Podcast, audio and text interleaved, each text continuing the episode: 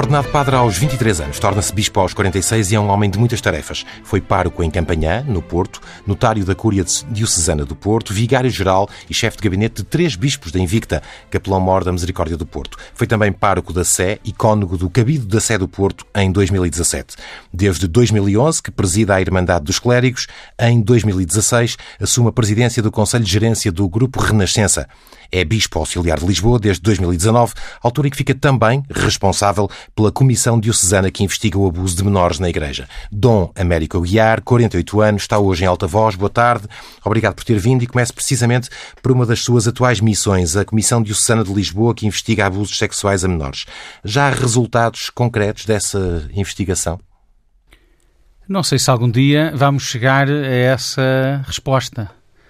É um trabalho que se faz permanentemente, principalmente criar condições de segurança, de confiança, para que as vítimas se sintam encorajadas, capazes de abrir o seu coração a um acontecimento da sua vida, doloroso, profundo, que, como nos ensinou o Pedro Stresch, quando fazia parte da Comissão de Lisboa, é muito difícil, né? Quando nós pensamos, vamos imaginar um homem de 40 e poucos anos, a minha idade, porventura casado, com filhos, com a vida consolidada, que quem tenha ocorrido esse momento dramático, doloroso na sua vida.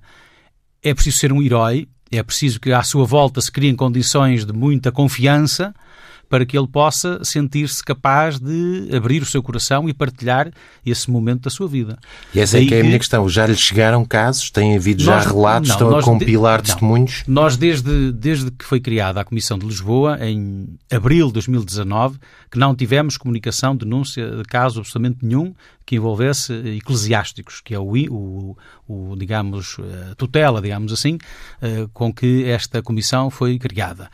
Mas isso não quer dizer que não existam, não é? Salvaguarde sempre isto. Não quer dizer que não existam. Quer dizer é que, porventura, ainda não criamos as condições para que qualquer pessoa a quem, porventura, isto tenha acontecido, tenha vivido isso, se sinta capaz, fortalecida, encorajada a poder partilhar esse acontecimento com esta Comissão de Lisboa ou com qualquer uma das outras das dioceses espalhadas pelo país.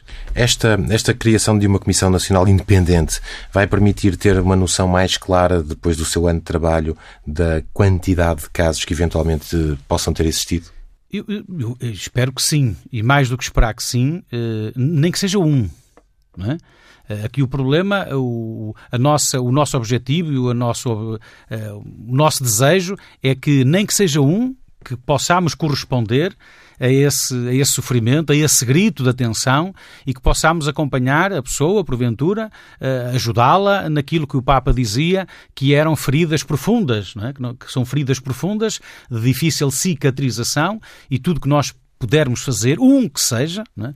Porque eu, assim, não tenho informação nenhuma especial, nem sei se o nosso país, a cultura do nosso país faz com que possamos olhar para a realidade portuguesa de modo diferente da espanhola, da francesa, da australiana, da inglesa, da irlandesa, não faço a mínima ideia. Mas o que eu sei, e daquilo que depende o nosso grupo de trabalho, e o espírito das comissões, nós tivemos uma reunião todos em Fátima, penso que em maio de 20, e a maioria das comissões são constituídas não por eclesiásticos, portanto os eclesiásticos são uma amostra muito residual nas comissões, e o que eu noto é da parte desses leigos que se disponibilizaram a ajudar a Igreja neste caminho, é uma total empenho, dedicação e até alegria por poderem ajudar como psiquiatras, como pedopsiquiatras, como antigos magistrados, como outras profissões, ajudarem com o seu saber, a que possamos, enfim, estabelecer um caminho que possa criar as condições de confiança nessas pessoas que, porventura, possam ter sido vítimas. Há pouco disse e agora repetiu que, se calhar, ainda não estão criadas essas tais condições de confiança para que as pessoas venham, no caso de Lisboa, por exemplo, apresentar as suas denúncias ou contar as suas histórias. O que é que falta para criar essa confiança? Oh, Pedro, não te sei dizer. O que eu sei, por exemplo, eu tenho falado com alguma frequência nestes 2 anos, com, por exemplo, a APAV, a Associação Portuguesa de Apoio à Vítima, que tem um projeto chamado CARE, que é um projeto muito interessante, tem o apoio da Gulbenkian e apoio estatal, e eu pergunto-me assim, nada impede que uma vítima possa fazer a sua denúncia junto da APAV através do CARE.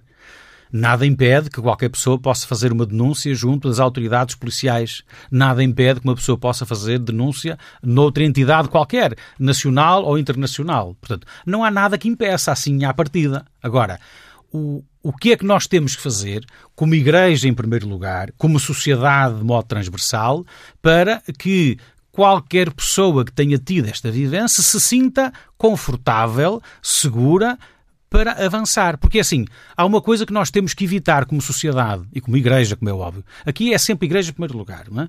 É evitar que a pessoa se possa sentir vítima outra vez, não é? Ou seja, que numa denúncia, num contexto qualquer de maior ou menor visibilidade ou mediatismo, que a pessoa no fim conclua que voltou a ser vítima. Isso nós não podemos permitir, como é óbvio. Há pouco falou no Papa Francisco, estas comissões diocesanas e depois a Comissão Nacional Independente surgiram precisamente muito por insistência do Papa Francisco. Esse trabalho não deveria ter começado já há várias décadas? Acredito que sim, e quero acreditar que cada um, no seu tempo, faz aquilo que lhe é possível e aquilo que as circunstâncias convidam ou condicionam, porventura. Mas peca por atraso, será? Eu acho que tudo o que é irmos ao encontro destas pessoas que foram vítimas destes crimes peca sempre, objetivamente sempre, não é? Tudo que não foi feito, que devia ter sido feito, é sempre motivo de prolongar, porventura, a dor da pessoa que viveu estas circunstâncias. Agora sabemos, ao olhar para trás também, que seja o Papa João Paulo II, seja o Papa Bento XVI, sejam responsáveis de vários níveis de responsabilidade, que há homens e mulheres nesta história que foram dando o seu contributo e permitindo que se fosse avançando paulatinamente naquilo que é a precedência, primeiro, das vítimas. As vítimas têm que ter o primeiro lugar na nossa preocupação e na nossa atenção, e a partir daí tudo aquilo que decorre, a nível diocesano, a nível nacional e a nível internacional, como é óbvio. A Igreja em Portugal e não só lidou sempre com estes casos como se fossem casos isolados ou casos pontuais, desvalorizando-os muitas vezes, de certa forma. E pergunto se foi a pressão social, se foi a opinião pública que levou a Igreja a mudar de atitude. Eu acredito que sim.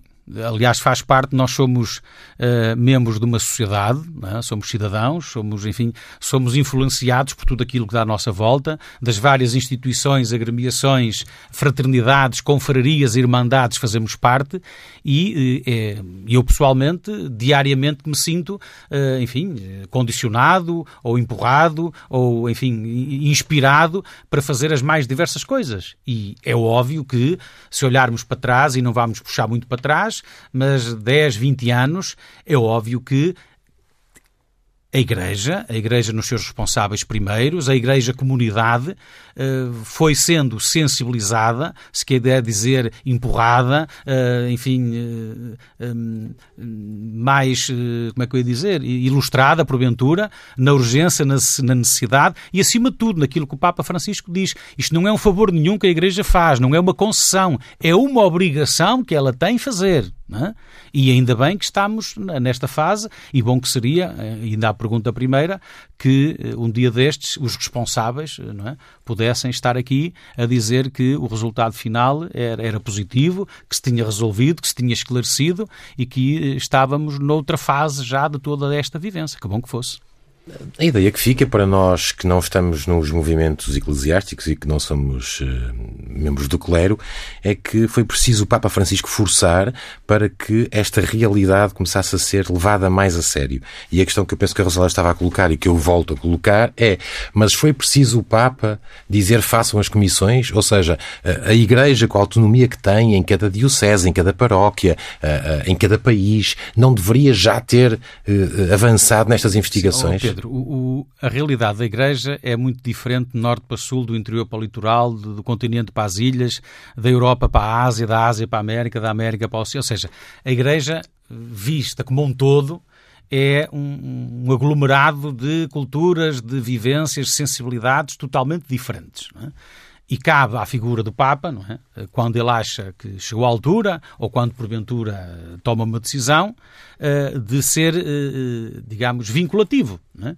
E o Papa, quando, pela primeira vez, em fevereiro de 19, convocou todos os presidentes das conferências episcopais do mundo para uma reunião presencial em Roma, para tratar de um assunto muito específico, este foi algo que nunca tinha acontecido. E, portanto, o Papa tomou a iniciativa de chamar a Roma todos os responsáveis das conferências episcopais de todo o mundo, partilhar com eles a sua leitura, a sua preocupação, o seu sofrimento e aquilo que ele achava que devia acontecer em cada igreja particular, em cada diocese, independentemente do continente, independentemente do ponto de situação em que cada uma estivesse, porque a realidade também é muito diferente. Ou seja, eu não tenho conhecimento de toda a realidade das dioceses do mundo inteiro. Mas às vezes leio coisas que me dizem que há dioceses que há muitos anos que se debruçam sobre esta questão, mesmo antes dela ser tão pertinente, como há outras que teimam em desvalorizar, porventura, a pertinência e a prioridade e o sofrimento deste acontecimento. Ora, o que é que o Papa fez? Acabou por ajustar, não é? E convidar e impor que todas passassem, pelo menos, a ter uma comissão diocesana para avaliar e para acompanhar esta temática. E isso concretizou-se no verão do ano seguinte. O seu bispo escreveu há umas semanas que é preciso olhar para estes crimes dentro da Igreja, mas que não se pode deixar de fora outros setores da sociedade. Mais uma vez, não parece que uma desculpa de recreio, que é, nós fazemos isto, mas os outros também fazem. Pedro, eu apanhei nas orelhas e apanhei com razão de apanhar, mas convencido que estava a dizer uma coisa que se entendia. E eu vou, então, recapitular o que eu disse e contextualizar para acho que concordamos. Portanto, ponto 1. A Igreja tem o dever e a obrigação de fazer o seu trabalho, independentemente dos outros. Ponto 2. A nossa preocupação são as vítimas. Ponto 3. Temos que criar condições de confiança, de segurança e não permitir que nenhuma vítima, porventura, em razão da denúncia, se sinta novamente vítima. Agora, eu que desde abril de 2019, que acompanho o fenómeno, e quer na Procuradoria-Geral da República, quer nas autoridades policiais e de investigação, os números, os relatórios, vejo que, infelizmente, o fenómeno da pedofilia é grave, profundo e transversal à nossa realidade como sociedade. E o que eu disse foi, não, a Igreja tem que fazer a sua parte, não é favor nenhum, é obrigação, é prioritário, é exemplar. Mas é também momento de, ao mesmo tempo, nós olharmos todos como sociedade para a situação e sermos capazes de fazer alguma coisa. E depois podemos dizer assim, mas o que é que falta fazer? E voltámos à conversa de há pouquinho. É o tal ambiente de confiança, porque existe a APAV, existe a polícia, existe a procuradoria, existem tantas e tantas possibilidades, e-mails, telefones e endereços. Porque é que, se existem, porque é que as pessoas não denunciam? E essa é a questão que me coloca a mim como bispo, como padre e como cidadão. O que é que eu tenho que fazer mais para que isso aconteça? Depois, o que eu estava a tentar dizer, e sem atribuir culpas a ninguém, porque isto não se resolve uns contra os outros, isto resolve se todos fizermos a nossa parte em conjunto para o bem das potenciais vítimas, é o que é que nós temos que fazer, todos juntos, nós, Igreja, nós, eu até dizia, nós, o Ministério da Educação, nós, as ordens profissionais, nós, o futebol, nós, o desporto em geral, o que é que temos que fazer mais para que o assunto seja encaixado no coração de cada um como prioritário e como inadmissível. Não é? E isto não é nem acusar, nem sacudir a água do capote, porque assim, eu compreendo, a leitura inicial compreendo que possa ser a que foi tida, mas não era esse nem é esse o objetivo. É que, como sociedade portuguesa, europeia e mundial, nós sermos capazes de dar um sinal de que isto é inadmissível e inaceitável. Em França foram revelados mais de 700 casos, em Espanha sabemos esta semana quase 300. Em Portugal, a Igreja até hoje admitiu publicamente cerca de uma dezena de casos e considerando sempre como pontuais. Acredita que ainda hoje, ao dia que falamos, há menores a serem abusados em Portugal por membros do clero? Se há, seria demasiado grave, inaceitável, intolerável. Porque... se hoje, aliás, volto a dizer o mesmo, se hoje, deixa-me dizer uma coisa, e que eu já disse e repito, e tenho consciência do que estou a dizer. Se este ato hediondo é praticado por qualquer pessoa, é muito grave. Se é praticado por um padre, eu considero que num top de gravidade, ele está no top. Eu comparo ao pai, ao avô, alguém de extrema ligação e confiança. Mas com mais gravidade porquê? Porque nenhuma destas pessoas todos os dias, ou semanalmente, está num ambão, está numa celebração, a anunciar Cristo vivo, a anunciar a fraternidade, a verdade, o respeito, a dignidade da pessoa humana. Portanto, esta pessoa tem responsabilidades acrescidas perante os jovens, perante a sociedade em geral e, portanto, se o pratica, é muito mais grave do que qualquer cidadão anónimo que de outra profissão ou de outra relação com as pessoas. Agora, nós, se isso hoje acontece, significa que nós, Igreja, não fomos ainda capazes de colocar no coração de todos os membros da comunidade que a tolerância zero e a transparência total são para concretizar efetivamente. Mas acredita que acontece? Oh Pedro, não te posso dizer que sim, que não. Não te posso... Era bom que eu pudesse dizer que... Garantir-te que não. Não posso garantir que isso não aconteça. Infelizmente. Nem da parte de um sacerdote, nem da parte de qualquer outra pessoa. Não posso, infelizmente. Vamos mudar de tema e há hoje um número de ordenações muito reduzido e uma igreja cada vez mais envelhecida, quer na Europa, quer em Portugal. São realidades semelhantes.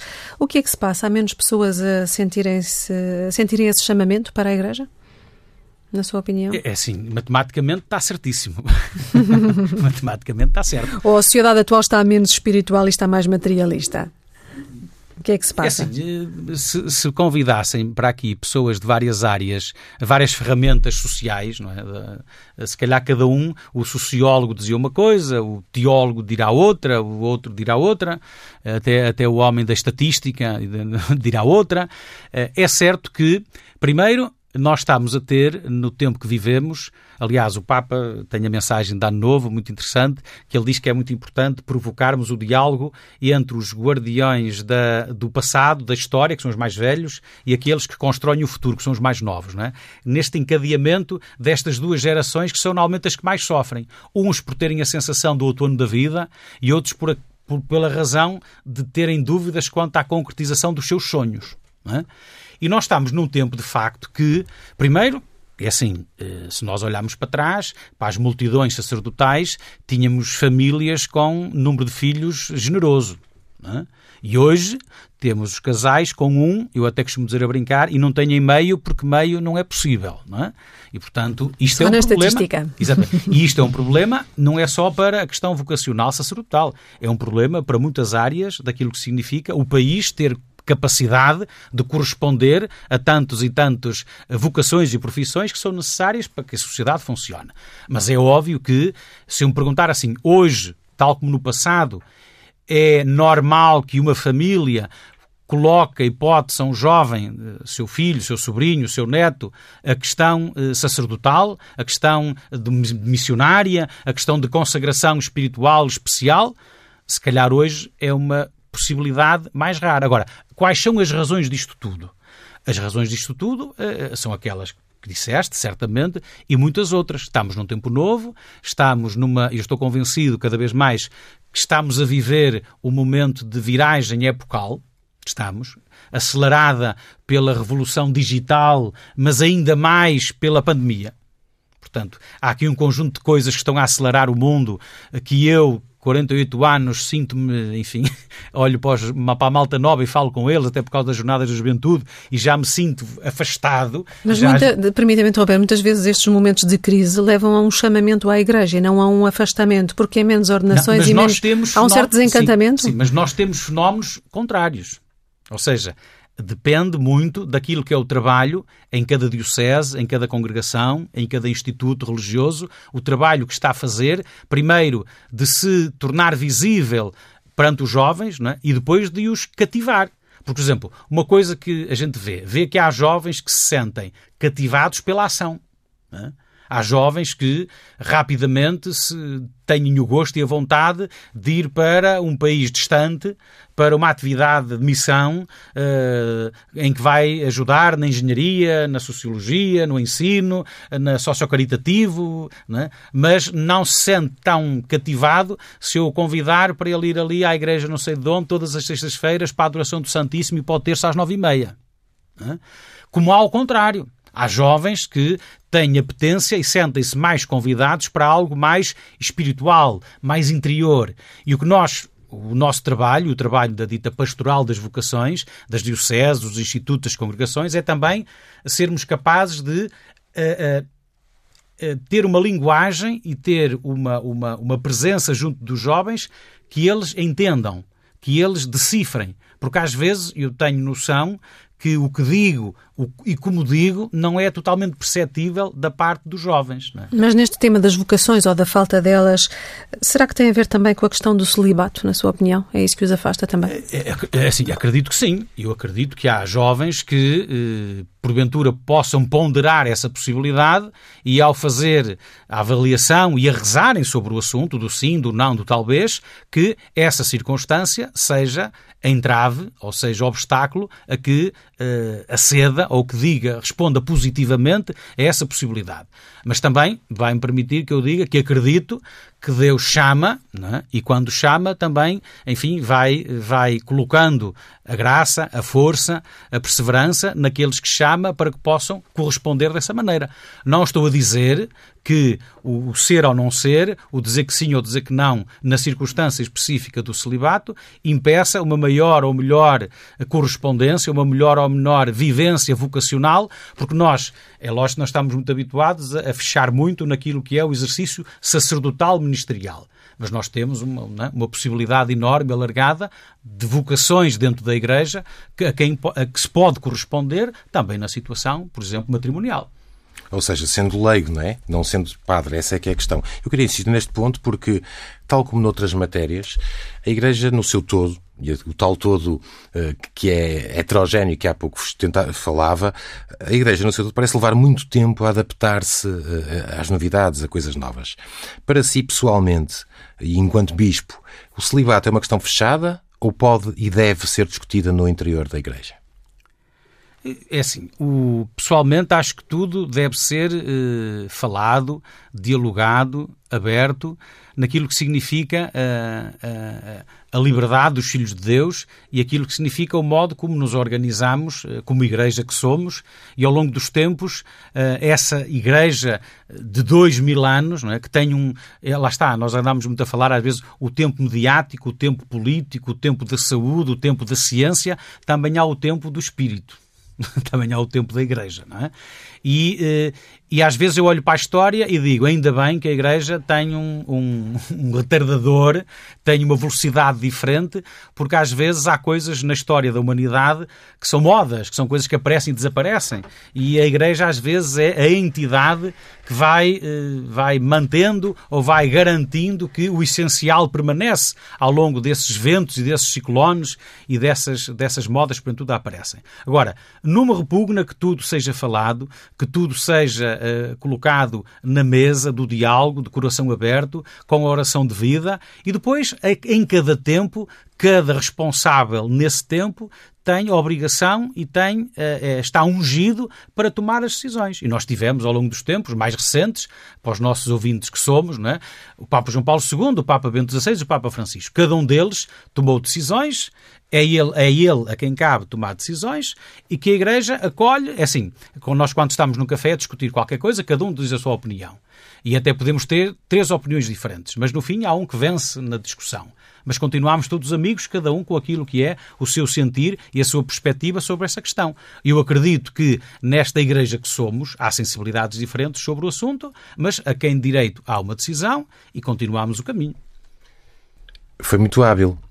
Mas o celibato é ou não é uma questão que pode ajudar a terminar com a crise de vocações? Pedro, nós temos irmãos de outras confissões que não têm a imposição ou a recomendação ou a circunstância do celibato. Então, mas espera lá, têm... a imposição, a recomendação é o quê? Não, estou a dizer que é para encaixar em todas as possibilidades dessa tal igreja, dessa tal comunidade alargada, não é?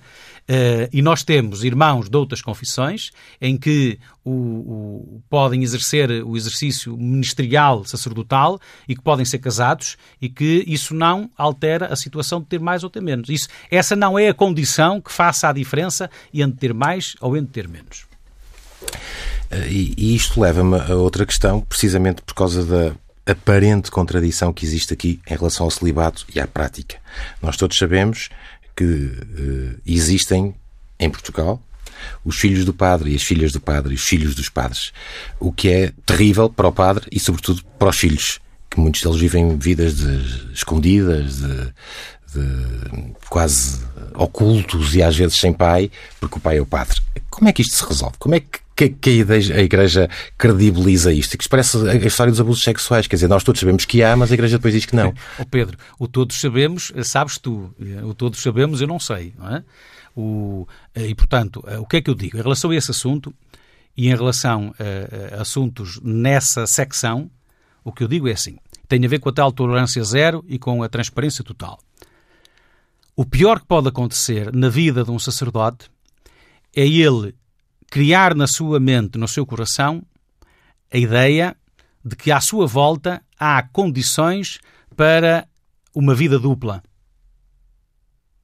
Ou seja, que possa entender, que possa ler, que possa sentir que no seu seminário, que na sua paróquia, que na sua diocese, que na sua religião, não é?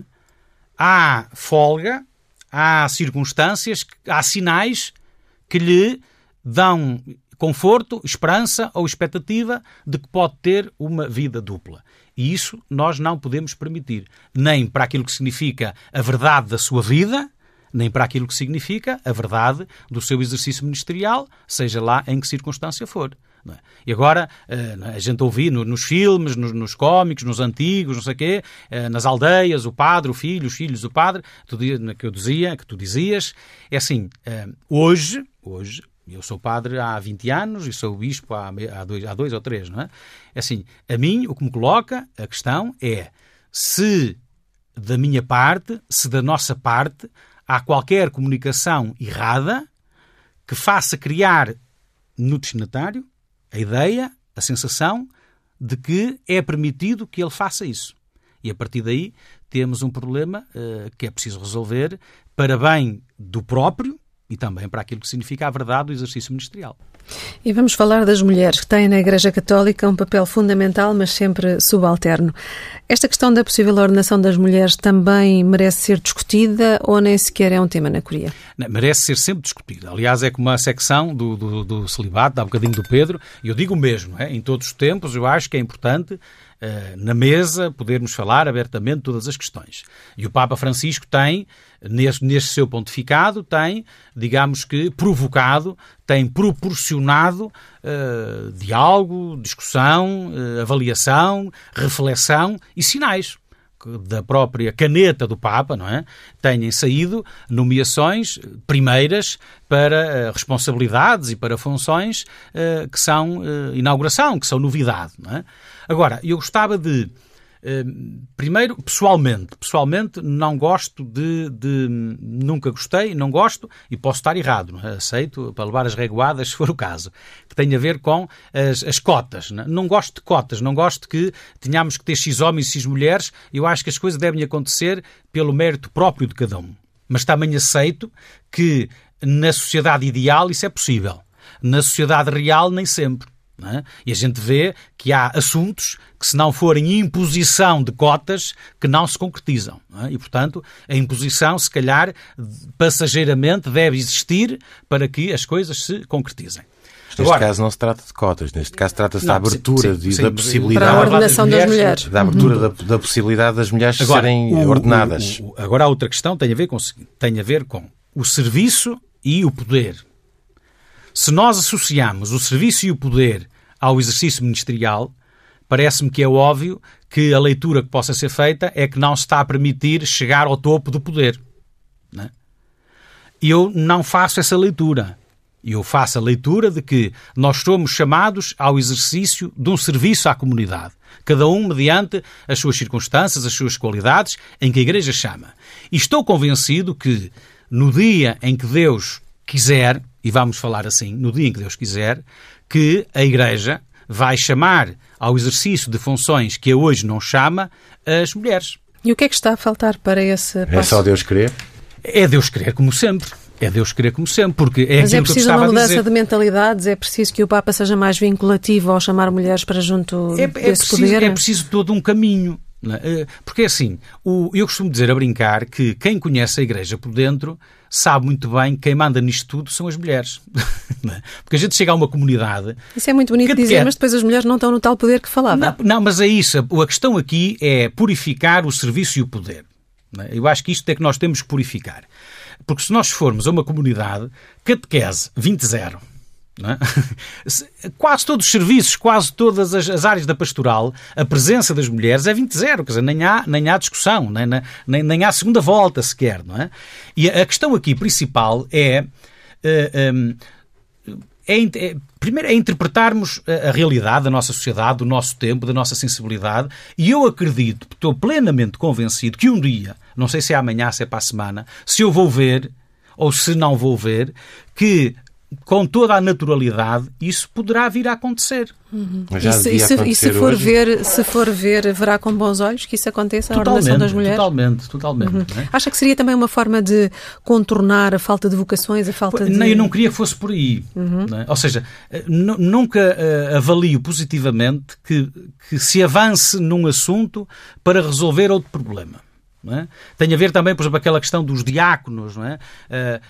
Os diáconos permanentes que a certa altura foram criados, depois houve um travão, digamos assim, e depois houve uma retomada desse exercício dos diáconos, normalmente homens casados, e a certa altura a conversa é precisar de mão de obra, e não é esse o foco. O foco é nós reconhecermos o tesouro, a mais-valia, a riqueza de vocações diferentes. Não é? E é esse o caminho. É de nós entendermos que o estarmos a servir a Igreja em serviços diferentes, em ministérios diferentes, homens, mulheres, casados, solteiros, leigos, cada um na sua vocação, isto é uma riqueza e não propriamente um responder a ter ou não ter exército, a ter ou não ter funcionários, não é? Porque acho que isso é a leitura mais pobre do que pudesse ser um contexto para avançar. Estamos em pandemia há 2 anos, infelizmente. Os apoios da Igreja às famílias carenciadas subiram muito nestes últimos 2 anos, ou seja, há mais pessoas a pedir ajuda hoje do que havia em dezembro de 2019?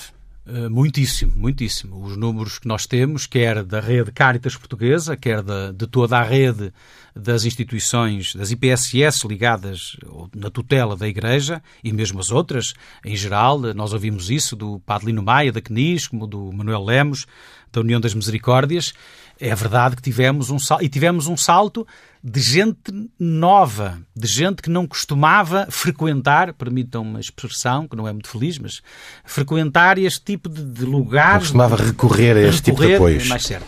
Recorrer a estes apoios. Isto é verdade, não é? Porque também nós temos de ter consciência que a pandemia abalou profundamente alguns setores específicos, não é? Que não estavam habituados, felizmente, ou não tinham sido vítimas de alguma crise mais efetiva e dura e profunda, como foi o turismo, a restauração, alguns serviços, algumas áreas da economia. E, infelizmente, é assim, isto não é nada bom ser advogado em causa própria, mas aqui vai. Nós, quando foi da crise económica, ouvimos os responsáveis políticos nacionais dizerem que a travesseira do setor social foi importante para, enfim, para choques, para aguentar o choque que as famílias tiveram. E eu, infelizmente, na pandemia, idem aspas, não é? A rede do terceiro setor, a rede social, foi e está a ser fundamental para, enfim, para que os danos não sejam muito mais profundos do que aquele que infelizmente são. Considera que essa rede social, que não uma rede social, mas essa rede de amparo à sociedade, a Igreja estava preparada para isso, soube reagir bem nestes 2 anos de extrema exigência? Nós, infelizmente, somos profissionais da desgraça, não é? Infelizmente somos... As nossas instituições vivem sempre nesta linha vermelha, não é?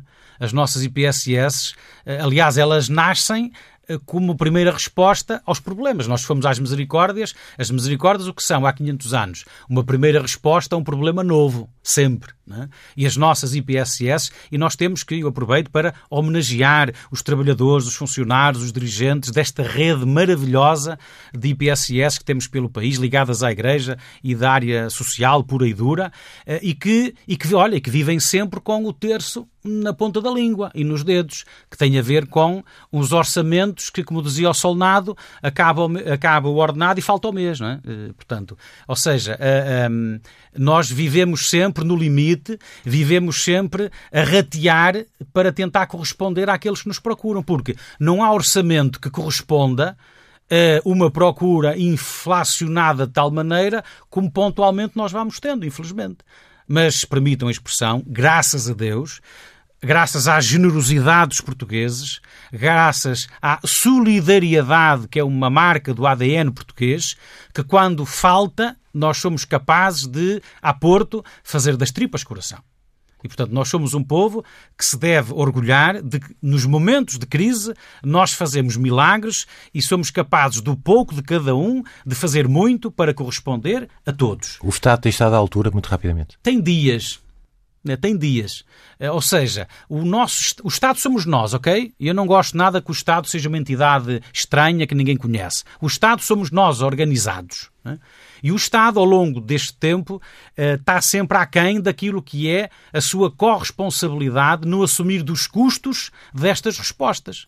Porque nós às vezes podemos ter ideia que o orçamento do Estado cobre aquilo que é o funcionamento, o trabalho das instituições. Mas não cobre, não é?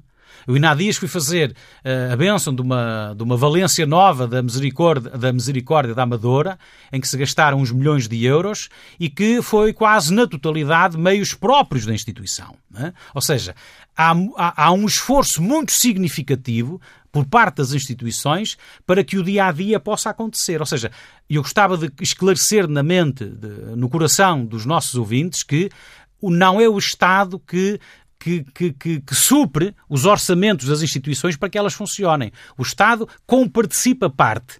E o que diz o Manuel Lemos e o que diz o Padre Lino Maia é que comparticipa sempre menos do que aquilo que devia e do que aquilo que vai prometendo concretizar. Muito bem, vamos mudar de tema. Vivemos numa sociedade da comunicação, da informação, da velocidade do imediato. Já há pouco aflorou esse tema. De que forma é que a reflexão, a espiritualidade, até o recolhimento, esbarram neste modus vivendi dos dias de hoje? Olha, principalmente quando das pessoas que menos esperávamos, há um desejo, há um sinal de que querem fazer uma experiência disso.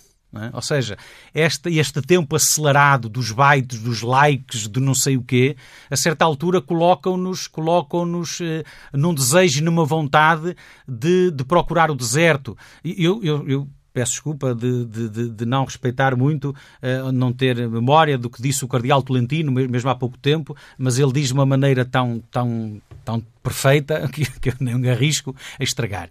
Mas ele refletia sobre isso, o desejo e a vontade que às vezes o nosso interior, independentemente da religião e da transcendência, mas às vezes humanamente temos necessidade de silêncio, de deserto, de reflexão, de procurar os pontos cardeais daquilo que nos possa ajudar a navegar, como dizia lá a autora, com o mapa que vamos fazendo em relação aos nossos navegadores, não é? Eu penso que era a Sofia, que os navegadores navegavam com o mapa que não tinham, que iam fazendo.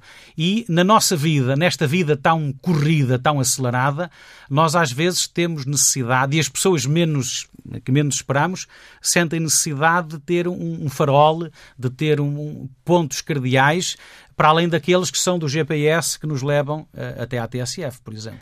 In manos tuas, quer dizer, das tuas mãos, é o seu lema episcopal. Essa dádiva pessoal para si é uma entrega, um sacrifício ou uma libertação? Tem dias. Primeiro dizer-vos que é uma homenagem, foi uma homenagem e é uma homenagem ao Senhor Dom António Francisco dos Santos. Era o lema episcopal dele. E quando me aconteceu esta circunstância da minha nomeação, não foram muitos segundos que passaram para concluir e para decidir que esse seria o meu lema, né? Dar continuidade a essa marca profunda do lema episcopal de Sr. António Francisco dos Santos. E tenho tido essa experiência única de que isto é para levar a sério, verdadeiramente, né?